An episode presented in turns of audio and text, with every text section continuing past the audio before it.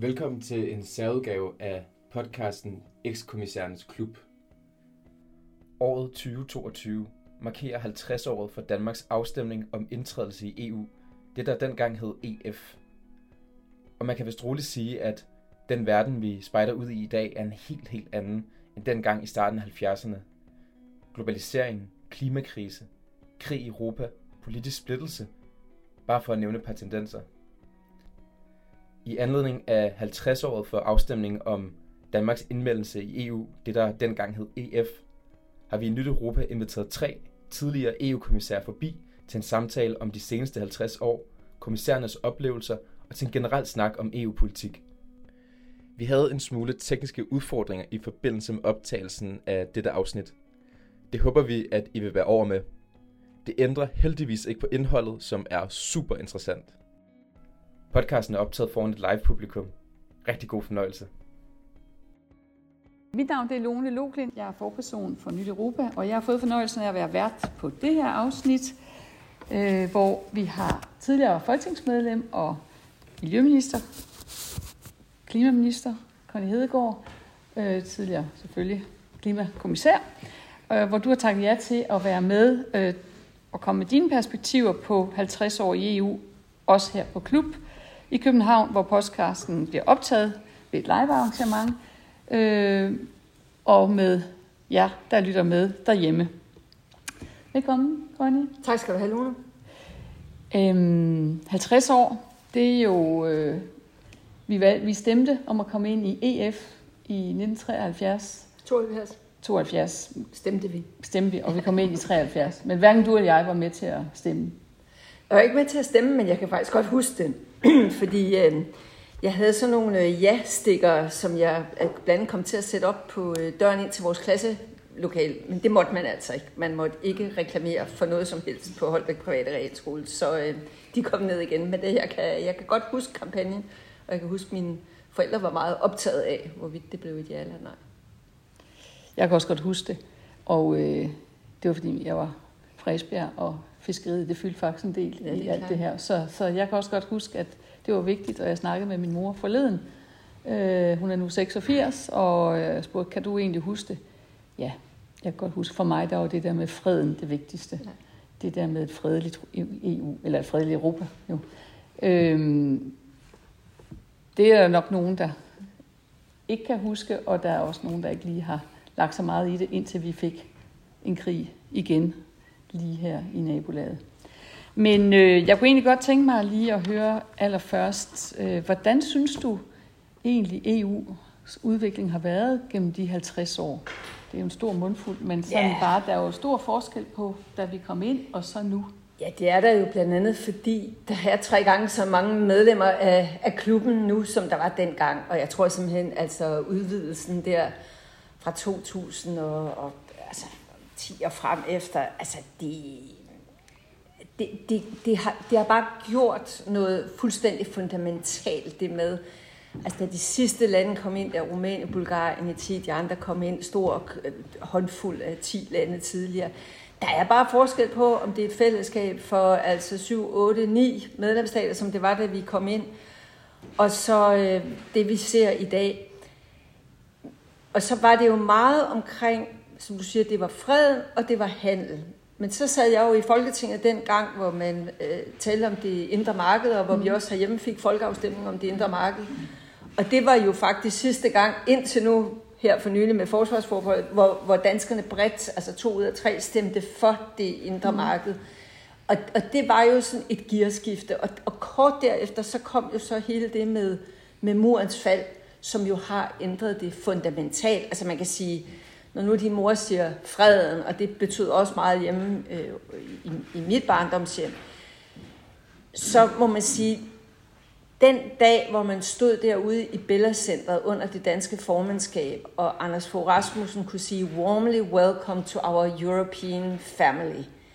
Altså for os, der sådan havde været i det gamle øh, Østeuropa, havde rejst som unge med rygsæk øh, i det delte Berlin, i øh, Tjekoslovakiet, som det jo hed dengang. Øh, jeg husker, der var nogle sommerture til Ungarn og sådan noget. Altså, det var jo fantastisk, Ja. at der pludselig var det perspektiv, at de kunne være med i det europæiske fællesskab. Og det har jo så også givet mange udfordringer, fordi så er der nogle ting, altså så var der jo nogle år, hvor man brugte rigtig, rigtig mange kræfter på, hvordan kunne man gøre det her, efter man havde taget Spanien ind, og man havde taget Grækenland ind, altså så skulle man i gang med den kæmpe store klump. Så man kan sige, der var jo nogle år, hvor det var det, der tog opmærksomheden, og mås- hvor der måske var nogle andre slags ting, der ikke kom til at fylde helt lige så meget. Mm. Men man må bare sige, at i dag er det jo med 27 medlemsstater, det er et fuldstændig andet Europa. Og så synes jeg, at den, til den hjemlige debat, at vores afstemning for nylig om forsvarsforbehold vel også viste, at vi har måske brugt 49 års ægteskab med EU på ligesom at tænke, skal vi nu også blive ved med at være gift? Er det nu ja eller nej? Vil vi det nu egentlig? Og så synes jeg måske her, ikke mindst jo også efter, hvad der skete 24. februar, så tror jeg bare, man må sige, må ikke den diskussion nu for Gud er død. Så ja. nu handler det i den grad om, hvad skal de næste skridt være? Hvordan kan vi præge det? Og det kan vi jo så tale mere om. Jeg mener jo også, at vi er ret gode til at præge det i Danmark og få rigtig, rigtig meget indflydelse ud af det. Men altså et, et fuldstændig andet Europa. I den kuriøse afdeling i øvrigt, da jeg var kommissær, der, der er sådan et billede af kommissionen, der holder møde en eller anden gang i midt-70'erne, altså lige da Danmark er kommet ind. Og der sidder de simpelthen i tobakstoger, altså man kan slet ikke forestille sig, at de sidder fuldstændig indhyldet i cigarrøg, og der står koldt af på bordene. Jeg skal hilse at sige, sådan var det ikke i den kommission, jeg var en del af fra 2010 til 14. Nej, der er også på den måde sket meget. Øhm, det er det også sket i forhold til kvinder i kommissionen og nu med en, en øh, kvindelig leder af kommissionen. Ikke? ja, i dag kan du simpelthen ikke få en kommission godkendt i Europaparlamentet, hvis ikke der er, om ikke fuldstændig 50-50. Så du, du får ikke en kommission godkendt, hvor mindst en tredjedel ikke er kvinder. Altså det, det kan ikke lade sig gøre Nej. lige stedet. Heldigvis. Ja.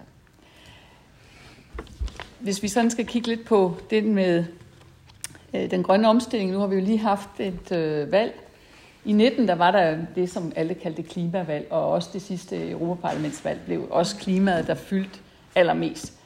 Hvad øh, synes du, det valg, vi lige har haft her forleden, øh, at det var et klimavalg?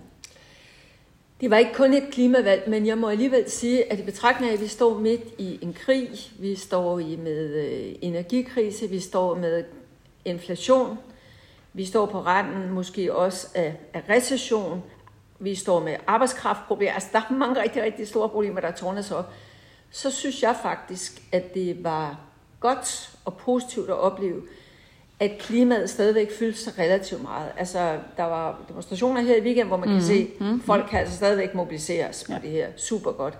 Men ikke nok med det, hvis man tager de store partilederrunder helt fra den dag, valget var udskrevet og til de sidste, hvor der så typisk var tre eller fire forskellige sådan klumper af ting, de skulle igennem. Klima har jo været en del af det hver gang. Sådan var det ikke før 19. Det var det altså ikke. Og jeg kan huske, det var derfor, at nogen af os ligesom sagde, nu må vi der i 19 prøve at arbejde med journalisterne, med medierne på, at det der med klima, at de ved noget om det, at de kan spørge til det, at det kommer med i de der valgtest, folk skal tage osv. Øh, og, og det synes jeg faktisk øh, lykkedes meget godt denne her gang. Man kan jo altid ønske sig, at, at det så havde fyldt endnu mere, men jeg synes faktisk i betragtning af, hvor mange alvorlige problemer der er, så blev der holdt fast i det, og, og i en i øvrigt måske lidt diffus valgkamp, hvor der ikke var ret mange temaer, der var gennemgående, mm. Mm. så var klimavalg en af de ting, der, der var gennemgående, og hvor i hvert fald partilederne var nødt til på en eller anden måde, de er ikke lige dygtige til det alle sammen, men på en eller anden måde at forholde sig til det, for de kunne ikke være sikre på andet, end at de ville blive spurgt ind til klima. Og for eksempel omkring afgifter, landbrug osv., det var dog et af de temaer, hvis vi skal gøre status over ja. valgkampen, der, der var fokus på. Ja, det blev jo sådan en, på en eller anden måde også en, en ny linje i forhold til, hvem, hvordan, hvad, hvad man deler sig, hvordan man deler sig efter anskuelser, øh, synes jeg. Altså det, lige så vel som vi har haft værdipolitikken og vi har den økonomiske politik, så er det en ny akse, som er, som er meget markant, i hvert fald især for unge, tror jeg, som, som, som ligesom du jo, ikke. og jeg duer. tror jo, at nogle af de der partier, som øh, har været fodslæbende, altså der er nogle af dem, der slet ikke har ville være med, og for ja. eksempel heller ikke ville være, øh, altså som slet ikke har haft en klimapolitik. Hvis man nu tager Liberale Alliance, som havde et rigtig, rigtig fint valg, men de måtte jo for et års tid siden, eller når det var, der måtte de ud og sige øh, med deres partileder i spidsen, ups, det der klima, det har vi altså fuldstændig undervurderet. Nu, nu skifter vi kurs. Altså man kan sige, det er begyndt at gå op for dem, der har sovet i timen. Det har en pris at mm. sove i timen. Mm når, når det så er sagt, så synes jeg jo stadigvæk, og det vil jeg ikke sætte navn på jer, men, der er stadigvæk et par partiledere, eller lidt flere, hvor, hvor man kan sige, de, de må stadigvæk meget gerne komme ned til Concito og få et crash course, for man kan høre, at hvis man kratter bare en lille smule i overfladen, så er der ikke ret meget øh, sådan viden og substans. Og det mener jeg jo er et problem. Ligesom en partileder eller toppolitiker i dag, er jo nødt til at vide noget fundamentalt om vores økonomi, mm-hmm. så må det jo også være en del af standardpensum, ja. at man må vide noget fundamentalt om klima og bæredygtighed. Det var så en invitation her igen. Den har de haft så, hele tiden. så hvis de nu skulle høre med. Øhm, dengang du var øh, klima- og energiminister fra 2007 til 2009, øhm, var det vist, der, hvad, hvad synes du, der var de store øh, udfordringer dengang i forhold til nu? Altså synes du, perspektivet er meget anderledes? Ja, det var det jo, fordi altså, jeg, jeg havde jo ansvar for klima for 2004, hvor jeg blev miljøminister, og så efter valget i 7 blev det flyttet over, hvor det var, så var klima og energi, som jo gav rigtig god mening, at det, det skulle hænge sammen. Men helt ærligt, der i 2004, 5, 6 stykker, det var jo stadigvæk dengang, hvor når man snakkede om klima, så kunne man jo næsten ikke blive inviteret til en debat, uden at Bjørn Lomborg partout også skulle med, for han mente jo bare det modsatte. Ikke? Altså, der er vi jo kommet langt i dag. Nu diskuterer vi jo ikke, om der er et problem. Tænk, hvor mange kræfter vi brugt på det. Ja. Altså, det har vi jo glemt nu, heldigvis. Men, men, men så havde jeg jo også den, den lille udfordring, at der også lige var nogen i den regering, jeg var medlem af, de, de ville jo lave et skifte, de havde bare bedre rigtig meget på miljø og alt muligt. Op til 2004, så havde de fundet ud af, ups, uanset om man er blå eller rød eller grøn i Danmark, så mener man faktisk, at man skal gøre noget på det her felt, og så skulle der jo ligesom flyttes rundt på det, men det tog jo lidt tid. Det tog også lidt tid. I kan godt huske Anders Foghs øh, tale om, at ikke en frø, ikke en fugl, ikke en fisk osv. Han endte jo med at komme så at sige, over på den anden side, og så endte vi jo med efter, altså op til valget 2007 at, at sætte mål for, at Danmark skulle være klimaneutral i 2050. Og, og det ser jeg lidt som, det var så der, hvor og så værtskabet fra, to, fra 2009 og COP15, at, at der begynder man ligesom at sige, nu skal vi altså ikke have det der stop-go, vi skal føre klimapolitik. Derfor var det jo så lidt skuffende, at der sådan i 20, 15, 16, 17 stykker, der var nogle år, hvor helt ærligt sagt, øh, det var jo ikke kun nogle af de borgerlige partier og, og Venstre-regeringen, det var også Socialdemokratiet, der på det tidspunkt ikke talte særlig meget om klima. Mm. Og så sker der noget. Mit bud er, at det er, fordi de kan se det i nogle målinger, at det holder altså ikke. Og så fra 2018, der begyndte jo både Lars Løkke og Mette Frederiksen, så begyndte man ligesom at sige, okay, og snakke klima. Og så så vi jo i 2019, at da Pia Kærsgaard på Europaparlaments valgaften taler om klimatosser, altså der gjorde hun jo i virkeligheden klimabevægelsen en kæmpe tjeneste, fordi derfra, der var klimamodstanden så at sige død. Bagefter kunne de jo se, holdt op og blev de straffet hårdt. For de unge mennesker, uanset hvor de ligger henne i det politiske spektrum, kunne ikke acceptere det udsagn. Så nu, jeg jo synes, det er super vigtigt, at vi har den brede enighed, og jeg ved godt, der er nogen, der siger, jamen er det ikke rigtig irriterende, fordi så trækker det jo alt andet lige, når man skal finde kompromis, det trækker jo ligesom ambitionsniveauet samtidig lidt ned. Men ved I hvad, var det ikke godt i den her valgkamp at vide, at uanset hvem der valgte, så kunne det ikke være sådan noget stop-go, stop-go, stop-go, at nu går vi tre skridt tilbage, at, at der simpelthen er så bred enighed om, om klimaloven, og at de store industriorganisationer, erhvervsorganisationer bakker det op. At det synes jeg jo også var positivt, og det var jo i virkeligheden det argument, der der tilbage, når du refererer tilbage til nullerne, det var jo det argument, der overhovedet gjorde, at man kunne begynde at flytte ting lidt mm-hmm. og sige, prøv nu at høre, det er også en økonomisk dagsorden. Det er også en innovationsdagsorden, og det har i øvrigt også været argumentet i EU, når vi skulle have de mere fodslæbende med. Men netop det, du er inde på der, altså det har jo været i mange af de øh, sammenhænge, du har været med, tydeligt, at erhvervslivet faktisk, i hvert fald nogen i erhvervslivet, har været foran.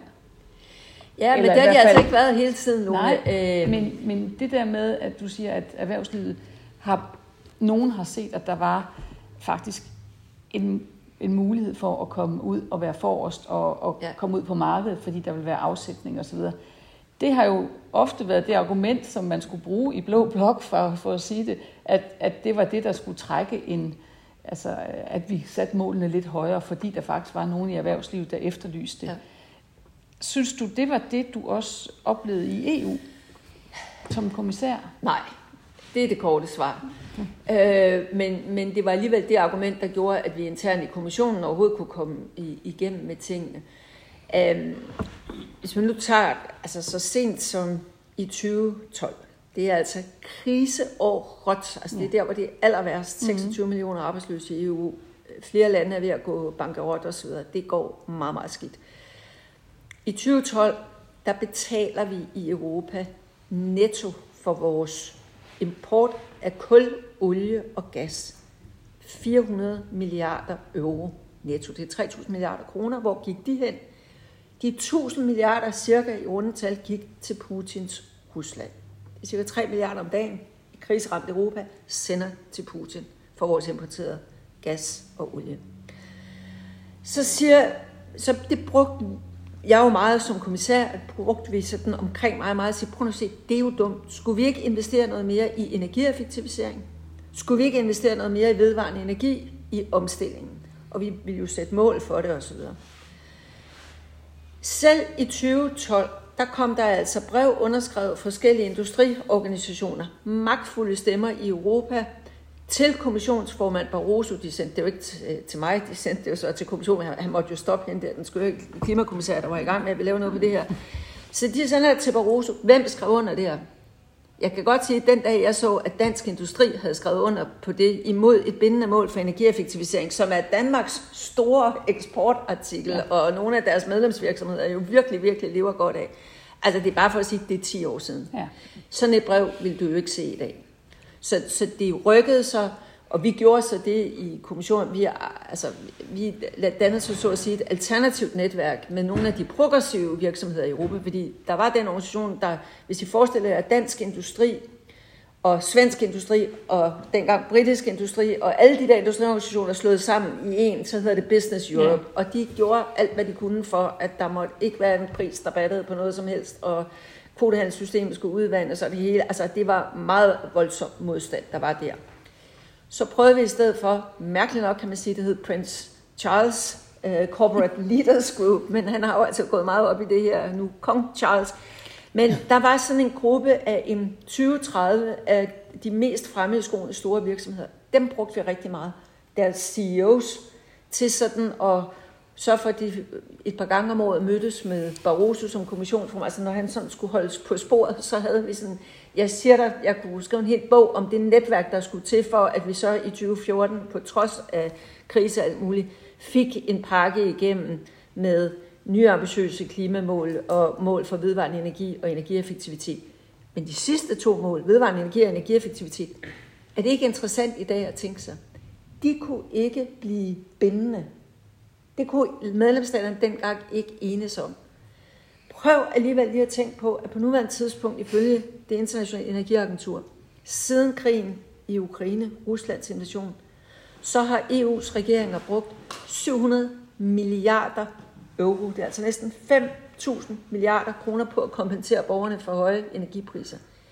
Kunne det ikke have været interessant, hvis vi dengang havde investeret lidt mere i for eksempel energieffektivisering. Så, så for mig er hele den der historie, det er også lidt om, altså, at EU er dem, der skubber, det mener jeg virkelig, det oplevede også som ja. minister, altså EU skubber dagsordnerne. Der er mange danskere, der tror, at, de er, at vi er frontløber, og EU er dem, der kommer bagefter. Jeg har virkelig mange eksempler på, hvor var det godt, vi havde EU, så man kunne gå til Finansministeriet og sige, hallo, det der kan vi ikke gå imod, fordi så bliver vi da helt til grin. Altså man kunne bruge det som løftestang. Men det eksempel der, 2012, hvad vi sendte til Putin, situationen i dag, hvad vi kompenserer folk på. For mig er det et virkelig godt eksempel på, hvad der sker, når man for længe vil holde fast i business as usual, og når man har et for kortsigtet i Finansministeriet og andre steder, har et for kortsigtet fokus på, hvad det kan betale sig at investere i. Der er jo ingen, der diskuterer, om man skal kompensere folk nu, hvor det er akut. Men skulle vi ikke prøve at lave en lidt mere planlagt og tilrettelagt og prioriteret omstilling. Det er jo det, der er opgaven i de kommende år. Og det er jo der, hvor jeg mener, at at vi skal være rigtig, rigtig glade for, at vi har EU og også en kommission, der nu prøver at gøre det til en integreret del af hele den europæiske fortælling. Det er vi i hvert fald rigtig meget enige i i Nyt Europa, at det er altså det der med, at EU faktisk driver en udvikling, og at vores selvop opfattelse i Danmark, at, at vi tror, at vi får os på både miljø og, og så videre, det har vi jo desværre alt for mange eksempler på. Vi ikke er havmiljøstrategi, og havde vi aldrig fået, hvis ikke vi havde haft EU. Øh, Natur 2000 og beskyttelse af natur, vi er helt bagud. Altså, det er jo ikke lige det billede, de fleste danskere har af, os, af, af vores land, fordi engang var vi forrest på miljø, men det er faktisk meget længe siden. Så, så det der øh, billede er jo rigtig vigtigt at få frem, fordi der er også et eller andet med om, øh, nu er det jo ikke selvfølgelig dansk politik, vi skal diskutere på den måde, men altså der er jo noget med, om, om vi hele tiden vil lave en minimumsimplementering, om vi hele tiden vil, vil trække ned, eller om vi egentlig går all in. Og øh, der må man sige, det afhænger jo i hvert fald også af og til, at de personer, der sidder på posterne, og jeg er helt sikker på, at du har haft en utrolig vigtig rolle som, som kommissær, og også som minister. Fordi det der med, hvordan er det, man får lavet de der alliancer, som du lige har beskrevet med, med erhvervsliv, altså prøve at få de progressive til at, at blive hørt mere end dem, der måske sætter mange penge bag øh, en, en øh, fodslæbende tilgang. Øhm, altså det, jeg tænker på, det der med forhandlingerne om, om det, I havde om øh, Roadmap 2050 ja i sin tid. Ja. Øh, det handler jo om, det er jo noget af det, der skal ske i 2023, sådan set, altså vores, øh, det der framework, der skulle føre til, at EU kom, fik nogle sat de der langsigtede mm. mål. Kan du fortælle lidt om, om ja, den altså, proces? Øh, Fordi det var også noget Man skal jo tænke på, at øh, altså den kommission, Barroso 2-kommissionen, som jeg bliver en del af, den, den er, bliver lidt forsinket. Den træder i kraft 10. februar 2010. Det vil altså sige, det er ret kort tid efter COP15 i København. Jeg havde jo tænkt, at det bliver lækkert, jeg vil gerne være kommissær, så skal jeg jo implementere den der Københavns aftale. Det, det blev jo lidt anderledes. Men den første meddelelse, som det hedder, der kom ud fra den nye Barroso 2-kommission, den kom i marts 2010, og den handlede om det her. Og det var fordi på det tidspunkt, man var jo stadigvæk virkelig optaget af, at Europa skulle tage tæten, vi skulle være fremme og så videre. Så på trods af, at der var det sådan økonomisk jo begyndt at, at være lidt svært og sådan noget, men det var faktisk den første ting, der kom ud af Boros 2-kommissionen, det var hele det roadmap frem mod 2050, og det var vi jo ret stolte af.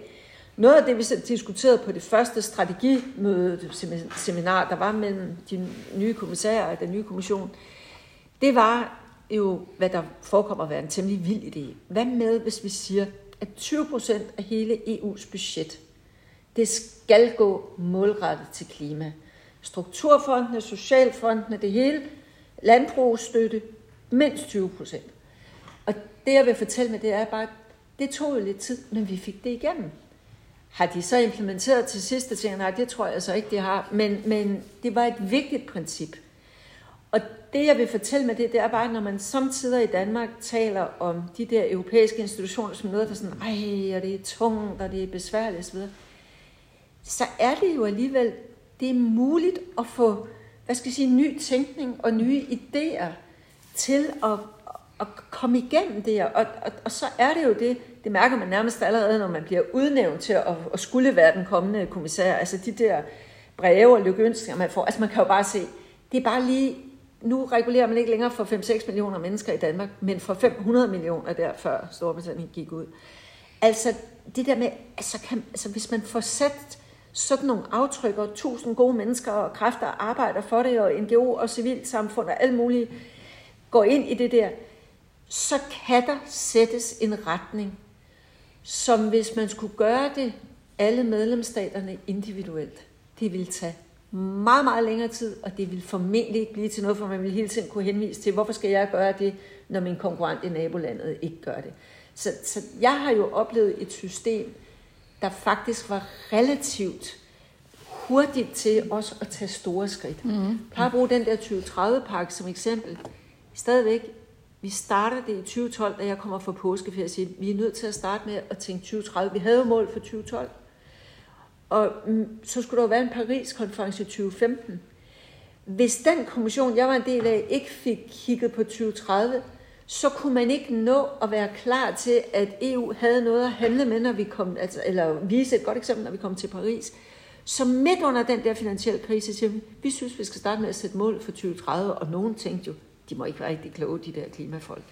Men det var efter påskeferien 2012, så bliver der sat analyser og konsekvensberegninger det hele igennem, og i oktober 14, to og et halvt år efter, så bliver det vedtaget af 28 landes statsregeringschefer. Ved I hvad, hvis man skal lave lovgivning i Danmark?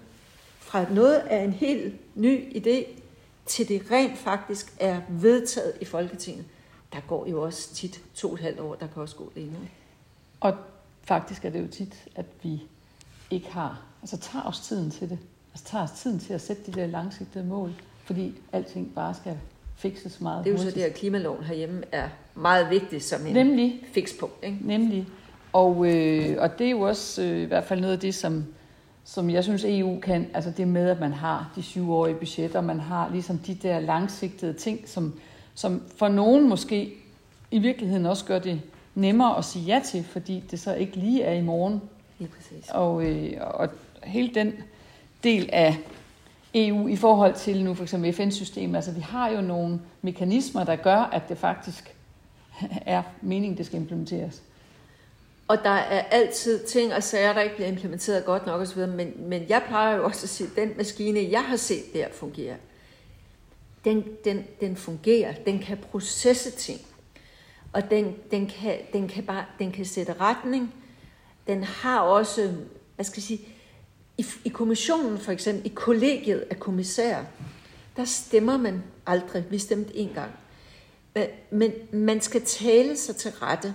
Og det lyder jo besværligt og ineffektivt, men det har jo den fordel, at rigtig mange argumenter er hørt, inden man går til møde, så at sige, og tingene skal være konsekvensberegnet fuldstændig. Det er kommissionen berømmet for, at det gør man grundigt. Så når først man ligesom når til det der og spiller ud med noget, så vil man typisk se, at så kan det sådan, det bliver også resultatet plus minus 10 procent. Mm-hmm. Fordi der netop har været nogle mennesker, der ikke skulle på valg lige i morgen, som kunne måske, altså, gøre det rigtige, og det lyder måske sådan lidt arrogant, og hvis man ikke kan lide EU, så vil man jo synes, det lyder helt vildt arrogant, men, men, men faktisk det der med at gøre det savligt rigtige, mm-hmm. øh, det, det er også en, en styrke der er mange svagheder i det der system, og når man så ser, at man sender en ansøgning afsted til et eller andet, nu ser du samtidig fra nogle andre til, til at holde op et uh, byråkratisk system. Men i sin kerne, så kan EU tage ret store beslutninger og rykke hurtigt. Og når man gør det, så er det jo ikke sådan, at medlemsstaterne går hjem dagen efter og går i gang med at føre det ud i livet. Men over tid, så sætter det sig mm. i medlemsstaterne. Og når først det ligesom er blevet til EU-politik, så trækker det også handling med sig, hurtigere eller langsommere. Men, men det er ikke sådan, der er ikke sådan stop-go i det på, mm. øh, på, på den gode måde. Og så har vi jo så fået parlamentet til at spille en meget, en konstruktiv, meget mere ofte. konstruktiv rolle. Ikke? I det altså, grønne som, ofte en konstruktiv rolle. Men i det hele taget en, i forhold til også at få lidt mere offentlighed omkring, ja. øh, selvom der kan være langt til danske avisspalter øh, fra, tror jeg, de synes, de fleste parlamentarikere. Øhm, jeg tænkte, vi skulle også lige nå lidt, øh, altså nu har vi snakket om energikrise i forbindelse med Putins krig i, i Ukraine. Øh, vi nævnte det lige, men, men den der rolle, som, som EU har kvæg, det der øh, energiproblem, som alle nu kan se er kæmpestort, og som jo er en side af klimakrisen. Øh, ikke den eneste, men øh, Tror du, at, at øh, krigen reelt kommer til at sætte, altså blive et paradigmeskifte for, for den grønne omstilling? Altså, jeg håber det jo, og jeg tror det også. Altså, jeg, jeg kan også sige det omvendt. Altså, hvis ikke Ruslands krig er et wake-up call, der får os til at accelerere omstillingen, altså, så havde jeg sagt, øh, så, så ved jeg ikke, hvad der skal få os til at vågne op. Så, så det tror jeg. Jeg tror, at den store udfordring, det er ikke det, at man ikke gerne vil gøre det, men det er, at der jo lige nu er et overload på alle mulige beslutningstager. Altså, mm. der er så mange komplekse ting, der skal håndteres på én gang. Men jeg synes jo, at meget af det, for eksempel også EU-institutioner har spillet ud med, med Next Generation Europe og Repower Europe, mange af de der måder at prøve at gå øh, budgettet igennem en ekstra gang og sige, kunne vi så gøre endnu mere for at bygge de der net over grænserne, øh, og så videre. Altså, der er jo en vilje til det. Så er der jo noget, der går den modsatte retning. Hvis nu man sidder og er Robert Habeck i øh, Tyskland, og man vil gerne gøre alt det rigtige klimamæssigt, men man har jo også en forpligtelse til, at ens borgere ikke fryser i vinter. Og derfor står man jo så pludselig og tager til Katar og får en ny gasaftale og flydende LNG, der bliver afleveret osv. Det synes jeg er, det må man acceptere i en demokratisk mm. verden. Det, der bliver det helt afgørende, det er, tør landene og tør EU virkelig stå på mål for, at de ting, vi er nødt til at gøre i situationen også i 2022-2023, at de er midlertidige. Det er jo det, der bliver det helt afgørende, at det undgår at fastlåse os yderligere til en fossil struktur. Og der må man jo bare sige, der er the jury still out. Øh, tør de virkelig sørge for, at det er midlertidige ting? At vi ikke begynder at bygge terminaler, som står der de næste 40, 50, 60 år og skal forrentes, og når først de er der, ved vi godt, hvor svært det vil være at få det rullet tilbage. Det mener jeg bliver en af de helt, helt store udfordringer nu.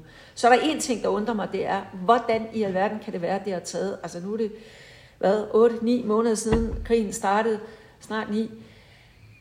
Altså, hvorfor er vi ikke kommet meget mere systematisk i gang med at sætte fokus på energieffektivisering? Ja. Jeg ved godt, at økonomer vil sige, ja, men prisen er jo gået op, og så sparer mennesker.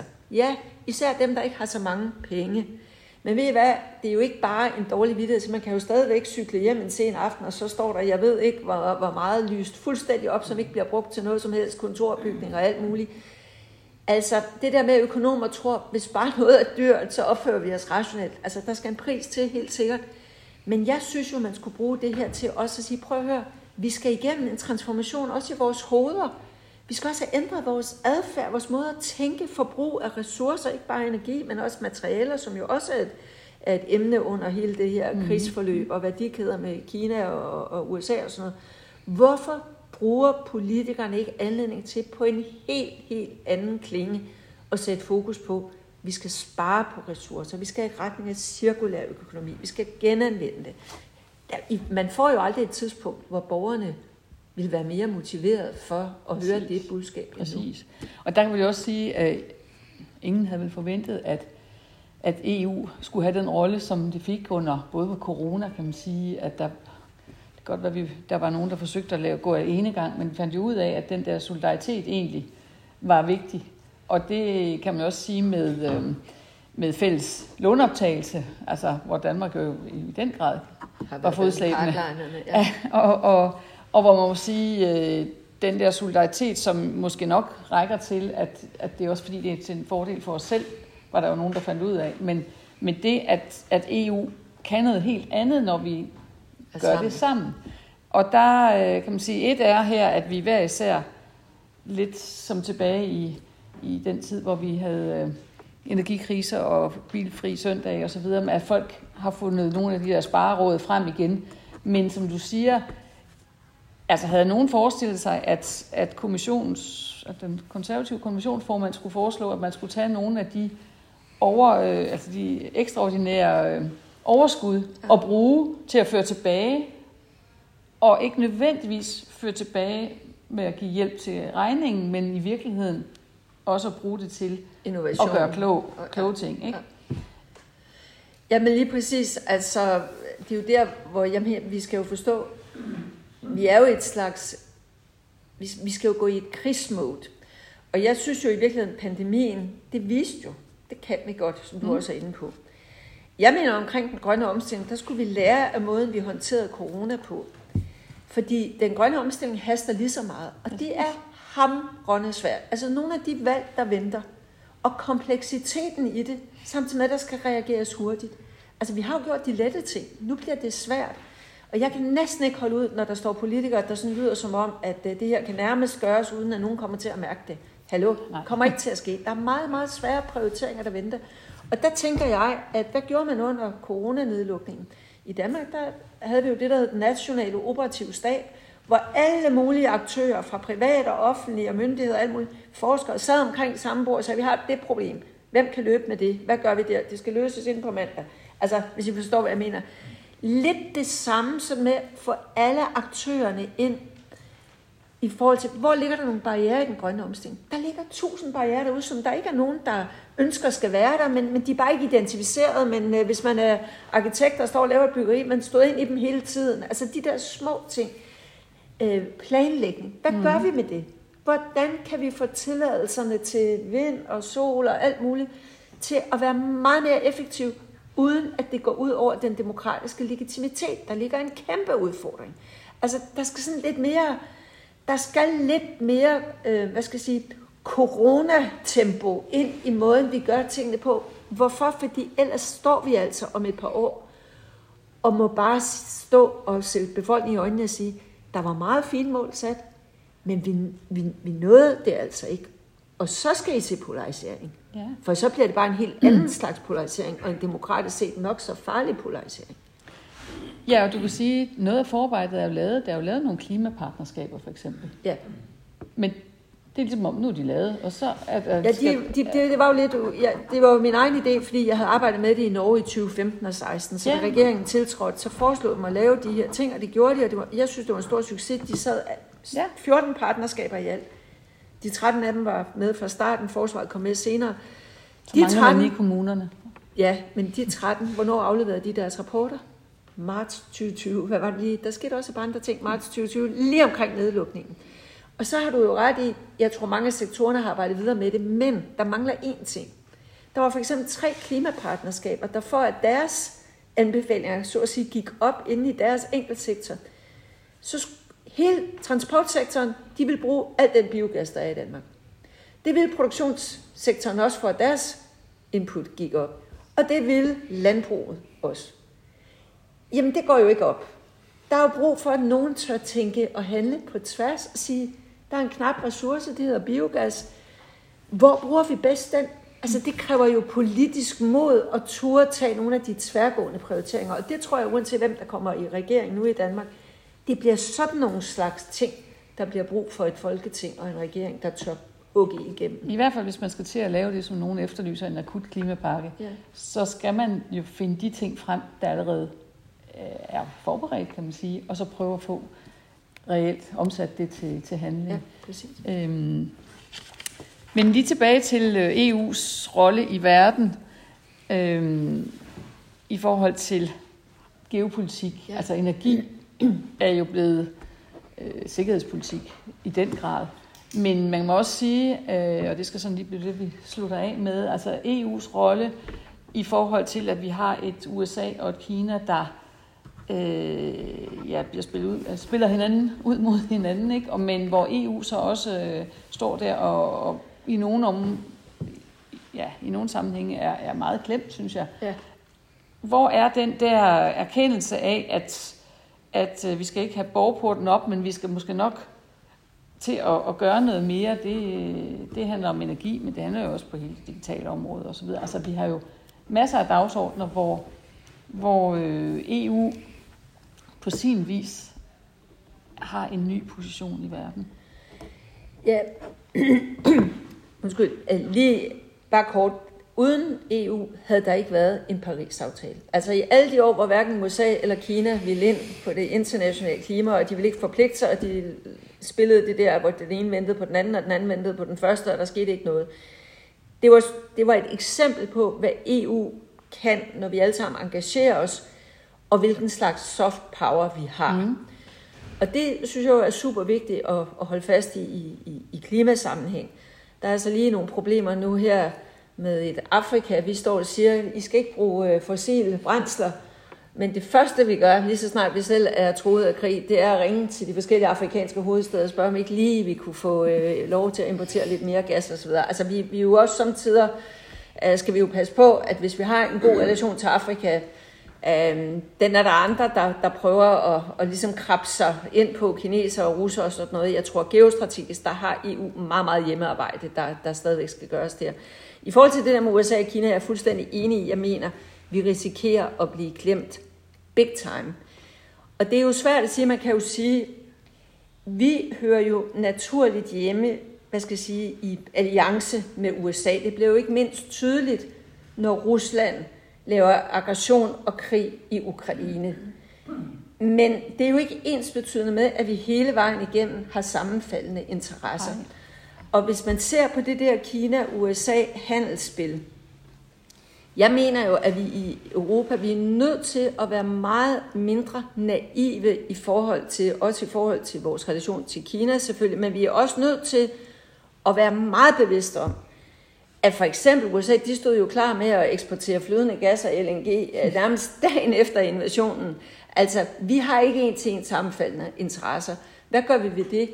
Ja, for det første er det jo vigtigt, og det har vi jo så kryds over, altså cross over fingers, stadigvæk øh, står EU-landene sammen om sanktionerne og har vist mere enighed, end mange havde troet i forhold til Rusland, og det er super godt.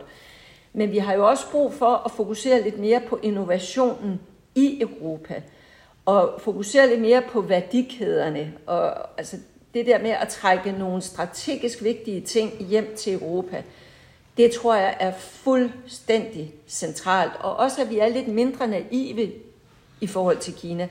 Den kommission, jeg sad i, der havde vi nogle diskussioner om, jamen vi vil jo gerne lave udbud, folk må gerne komme og byde ja. på alt muligt i Europa. Kina købte under krisen havnen i Piraeus. De købte et portugisisk energiselskab. Nogle af os internt i kollegiet college sagde, det er altså ikke klogt det der. Det må vel være sådan, at ja, vi laver udbud, og folk må byde. Men hvis der kommer bydere fra lande, hvor vi ikke må byde, skulle vi måske så tage og være lidt mere strikse der, eller hvis der er en strategisk interesse. Det var helt no-go øh, på det tidspunkt at få større lydhørighed for det.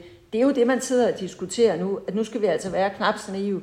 Vi skal have lidt mere industripolitik selv, og lidt mere bevidst innovation på strategiske områder. Når jeg så har sagt det, så kan man jo godt have lov at undre sig over, at Tysklands kansler lige har skrevet under på en aftale om, at en tredjedel af havnen i Hamburg skal ja. sælges til, til kineserne. Altså samtidig tænker man også, kunne vores læringskurve måske være en lille smule stejler i Europa, når det gælder sådan grundlæggende strategiske interesser? Ja, meget enig. Vi kunne fortsætte længe. Der skulle også bruges penge på forskning, flere penge på forskning, og også i... Og pulje ressourcerne, som præcis, sidder når vi forsker. Præcis. Det er en debat, vi må tage en anden gang. Okay. Men, Til 60 øh, Ja, men i hvert fald øh, vil jeg bare sige tusind tak, fordi du ville øh, komme og, og diskutere her, hvad, hvad EU er blevet til og kan blive til nu her, hvor vi fejrer Danmarks guld, guldbryllup med, med EU. Og øh, tak til jer, der har lyttet med.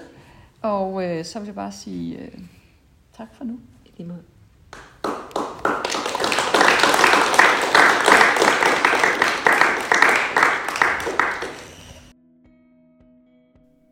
Du har lyttet til en podcast, som er skabt og produceret af Nyt Europa med støtte fra Europanævnet. Hvis du har lyst til at støtte vores arbejde for et mere bæredygtigt og inkluderende Europa, kan du blive medlem på nyteuropa.dk. Du er også meget velkommen til at følge os på sociale medier, hvor vi deler nyheder, arrangementer og nye podcasts. Tak fordi du lyttede med.